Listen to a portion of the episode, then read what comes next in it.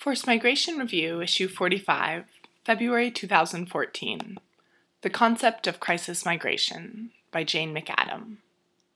Crisis migration needs to be understood in terms of tipping points, which are triggered not just by events, but also by underlying structural processes. It is important for policymakers for there to be an adequate theory behind the concept of crisis migration, so that responses are appropriate, timely, and thoughtful. Protection and assistance issues may be as acute in the aftermath of a natural disaster as in conflict. Those displaced may suffer from the same lack of access to basic rights and resources and experience psychological distress. Until recently, however, the international community's focus has been on protecting those displaced by conflict, despite the growing and larger number of people being displaced by natural hazards. The UN High Commissioner for Refugees has stated that, quote, while the nature of forced displacement is rapidly evolving, the responses available to the international community have not kept pace, end quote. And note 1. And, according to the UN Emergency Ref- Relief Coordinator, more frequent and severe disasters may be, quote, the new normal, end quote. And note 2.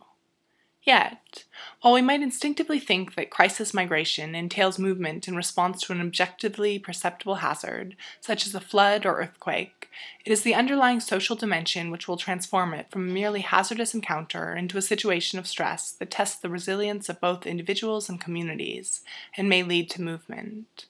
What constitutes a crisis and spurs migration will depend upon the resources and capacity of those who move, as well as upon the ability of the state into or within which they move in response to their plight. Migration is a normal, rational response to natural disasters and the more gradual impacts of environmental change. This is not to say that it should always be assumed to be voluntary, but rather that it should not automatically be treated as abnormal. Because natural disasters and other hazards are commonplace in some environments, they will not manifest as crises unless certain variables are present. A sudden event may, however, interact with pre existing stressors such as poverty, overcrowding, environmental fragility, development practices, and weak political institutions. Thus, what may be weathered by one community or individual may constitute a crisis for another. Crisis migration is therefore best understood as a response to a complex combination of social, political, economic, and environmental factors, which may be triggered by an extreme event but not caused by it. Particular events or processes should be recognized as just one aspect of the process of a crisis, which is rooted in systemic inequities or vulnerabilities that render particular groups more vulnerable to displacement. When conceptualized in this way, crisis migration implies acute pressure on the person or group that moves, rather than necessarily indicating the presence of an extreme or sudden event. A helpful way to understand this is in terms of tipping points. When does the cumulative impact of stressors, whether socioeconomic, environmental, political, or psychological, tip someone over the edge?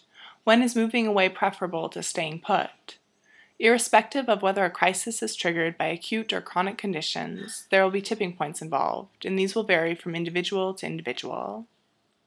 Policy implications. Such an understanding has far reaching policy ramifications because when a crisis is understood as something more than a single sudden event, we can start to contemplate interventions over longer time frames, different combinations of institutional actors, new partnerships, and more sustainable funding models. Definitions matter even more if they determine access to legal entitlements or humanitarian assistance. It is not just within academic circles that the ideas of crisis and migration are being considered together. States chose managing migration in crisis situations as the theme of the 2012 International Dialogue on Migration, organized by the International Organization for Migration, IOM. Given the potential policy and legal ramifications of deliberations in such contexts, it is critically important that they are conceptually clear. The IOM discussions suggested that policymakers intuitively understand the concept of crisis as a pivotal moment or turning point, an emergency situation.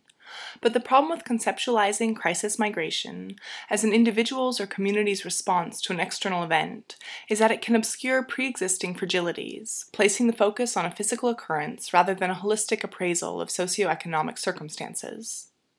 A related concern is that improved development practices, poverty reduction schemes, and so on, which already have strong institutional frameworks, may be overlooked in favor of emergency responses which are typically reactive and ad hoc, addressing symptoms but not causes. End note 3. Furthermore, it is essential that policymakers appreciate the way in which mobility has, or has not, featured historically within particular communities.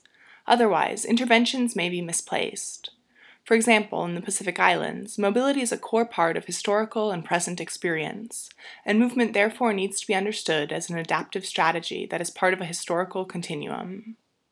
If meaningful change is to be effected, it will be necessary to transcend conventional policy silos and instead promote coordination within and between governments, international and local agencies, and NGOs. A more holistic approach across different sectors is needed, with improved links between the humanitarian and development communities. The nature and timing of policy interventions will play a major role in shaping outcomes to crisis migration. They will also help to determine whether such migration can function as a form of adaptation, or will it instead signal a failure to adapt. End note 4. Migration as adaptation posits movement as a productive force to be harnessed and developed, rather than as an overwhelming humanitarian calamity to be solved. Jane McAdam, j.mcadam at unsw.edu.au, is Scientia Professor of Law and the founding director of the Andrew and Renata Kaldor Center for International Refugee Law at the University of New South Wales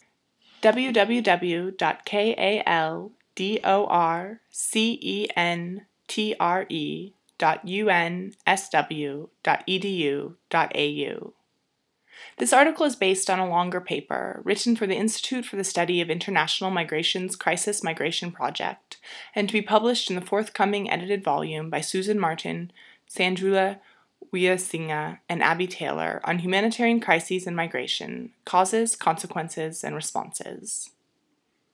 Endnotes. Endnote 1 Statement by Antonio Guterres at the Intergovernmental Meeting at Ministerial Level to mark the 60th anniversary of the 1951 Convention relating to the status of refugees and the 50th anniversary of the 1961 Convention on the Reduction of Statelessness, December 2011 www.unhcr.org slash 4 ECD0CDE9.html. Endnote 2. Opening remarks by John Holmes at DIHAD 2008 conference, April 2008 www.reliefweb.int slash rw slash rwb.nsf slash db900 sid slash capital Y, capital S, capital A, capital R, hyphen, 7, capital D, capital H, capital L, 88, question mark, capital O, lowercase, P-E-N, capital D, lowercase, O-C-U-M-E-N-T. Endnote 3, Anthony Oliver Smith, Theorizing Disasters Nature, Power, and Culture in Susanna M. Hoffman and Anthony Oliver Smith's editors, Catastrophe and Culture The Anthropology of Disaster. School of American Research Press, Santa Fe, 2002, 32. Endnote 4. Koko Warner, Assessing Institutional and Governance Needs Related to Environmental Change and Human Migration. Study Team on Climate Induced Migration, German Marshall Fund of the United States, June 2010.